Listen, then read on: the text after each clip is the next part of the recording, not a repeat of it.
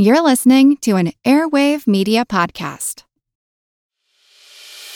As a longtime foreign correspondent, I've worked in lots of places, but nowhere as important to the world as China. I'm Jane Perlez, former Beijing bureau chief for the New York Times. Join me on my new podcast, Face Off US versus China, where I'll take you behind the scenes in the tumultuous US China relationship. Find Face Off wherever you get your podcasts. Just today, January 15th, some workers at the massive Smithfields Foods hog slaughtering plant in Tar Heel, North Carolina, missed the first shift to protest the company's decision not to give them the Martin Luther King Jr. holiday as a paid day off. United Food and Commercial Workers Union estimated that 400 among the 2,500 scheduled to work had walked out or just not come to work on Monday. National holiday marking what would be the slain civil rights leader's 78th birthday. Union workers took credit for shutting down a production line, but company officials at Smithfield said the action had not slowed operations and just hasn't been effective. The company says that the Monday had already been planned as a workday, and the union request for a holiday came too late to change plans, and workers that miss work will be docked a day's pay and could be disciplined. If this news from the Smithfield hog slaughtering plant seems unusual, thought it might be interesting to take a quick look at the history behind Martin Luther King Day, holiday marking the birth date of Reverend Dr. Martin Luther King Jr., observed on the third Monday of January each year around the time of King's birthday, January 15th. It's the only United States federal holiday commemorating an African American, and one of only three to commemorate an individual person, Washington and Columbus being the other people endowed with a holiday. What may be surprising to some is that the impetus for a Martin Luther King Day holiday came not in Memphis, where King was shot, not in Birmingham or Atlanta or Selma, where his epic civil rights marches were held but in North Tarrytown, New York, where, in January 1969, a group of General Motors workers refused to come to work on King's birthday. This was the year after King was killed. When about 60 workers were threatened with discipline by managers, a larger group of workers, about 1,200, offered to walk out in solidarity, and walk out they did. In the fall of 69, a few thousand New York City hospital workers went on strike and returned to work only after managers agreed to higher wages, better benefits, and a paid holiday on King's birthday. Similar contracts were won by 25,000 additional hospital workers and 80,000 dressmakers a few months later. Considering these events and considering that Martin Luther King Jr.'s very last act was a march and a rally in support of the Memphis Sanitation Workers Union, you begin to understand that Martin Luther King Day not only celebrates civil rights, but is also a kind of second Labor Day, a celebration of the act the activism of America's trade unions. And the story of the holiday is a story of trade union activism. Today we forget much about the struggle to get a Martin Luther King holiday, which would last nearly 14 years. As late as 1981, workers in Seattle at Seattle's Todd shipyards were fired for passing out literature supporting a Martin Luther King Day. The official beginning of an effort for a holiday was in Congress, where Representative John Conyers of Michigan, who is still in, in the Congress and a very powerful member of the new Democratic majority now,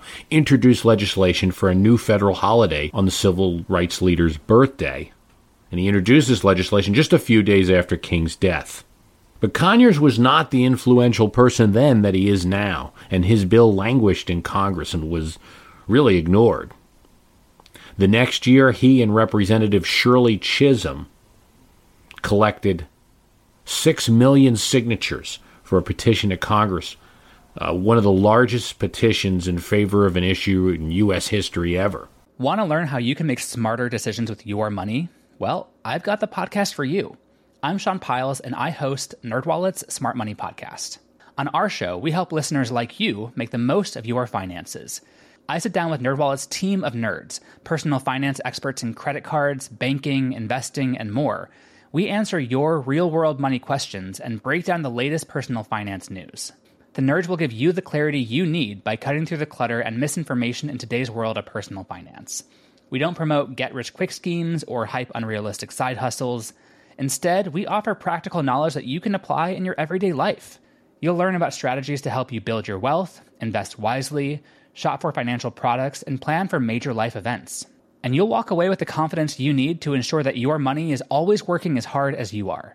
So turn to the nerds to answer your real world money questions and get insights that can help you make the smartest financial decisions for your life. Listen to NerdWallet's Smart Money Podcast wherever you get your podcasts. In April 1970, California became the first state to make King's birthday a school holiday. And in 1973, Illinois was the first state to make Martin Luther King Jr. Day a state holiday. Throughout the 70s, trade unions, including the United Auto Workers, would make a holiday on Martin Luther King Jr.'s birthday a standard part of contract negotiations. Trade union activism behind the holiday would bubble until in 1976 it became a presidential issue when Jimmy Carter endorsed the King Day Bill. In 1980, musician, musician Stevie Wonder released the single Happy Birthday to popularize the campaign and hosted the Rally for Peace press conference in 1981. The single brought many new supporters to the cause. But there is fierce opposition, particularly in the Senate, to the bill, led by Senator Jesse Helms of North Carolina.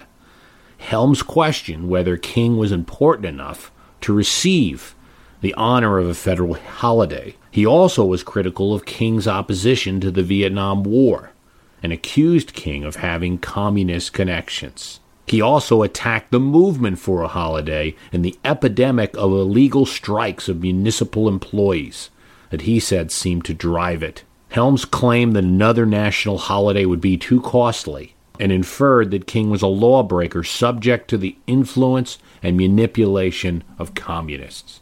But if one conservative Republican senator opposed the holiday, another was for it. To those who made an objection about the possible expense of a Martin Luther King holiday, Senator Robert Dole of Kansas said during a floor debate on the bill, I suggest they hurry back to their pocket calculators and estimate the cost of 300 years of slavery, followed by a century or more of economic, political, and social exclusion and discrimination. President Ronald Reagan was also opposed to the holiday. However, once Congress passed the Martin Luther King Day bill with a veto proof majority, 338 to 90 in the House and 78 to 22 in the Senate, Reagan quickly saw the light and signed a bill creating the federal holiday to honor King. Bill was signed on August 2nd, 1983, and it was observed for the first time January 20th, 1986.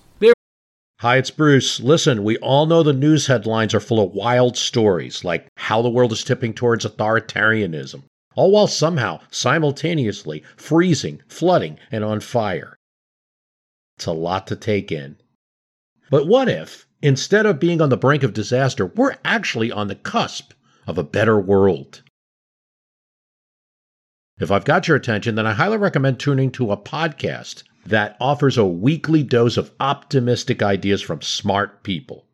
What Could Go Right is the acclaimed news podcast from the Progress Network. Zachary Karabell and Emma Varvaloucas dive into the biggest news and most pressing topics of our time, from climate change to politics, and make the case for a brighter future. Season 5 features fascinating guests like democracy scholar Yascha Mounk on the hidden perils of identity politics, and NPR anchor Steve Inskeep about the importance of talking to people who differ from you, and what Abe Lincoln learned from those conversations that helped him unify the country. It's time to ditch the doom scrolling polarization and start focusing on some of the things going right. So check out what could go right wherever you listen to podcasts. There's still some opposition here and there to the Martin Luther King Day holiday. It is a uh, federal holiday and a state holiday in all states, but some southern states sort of mix the holiday along with a remembrance of Confederate leaders. Arizona and Utah in the year 2000, the Utah state legislature voted to change the name of the holiday from Human Rights Day to Martin Luther King Day, conforming with most of the states. A recent survey shows that there's been an increasing acknowledgement of the holiday by companies.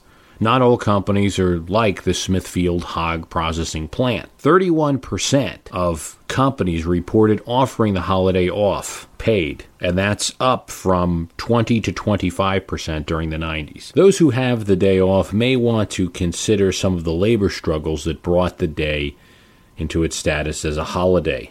What should the future of Martin Luther King Day be? Well, I believe that the president, and I know he's made a sort of a speech about this today, or needs to make this day, we all need to make this day a day of volunteering. Uh, about 61.2 million people volunteered through or for an organization at least once between September 2005 and September 2006. That's 26.7% of the United States population. While it sounds good, it's a 2.1 percentage point drop than the volunteer rate in each of the prior three years.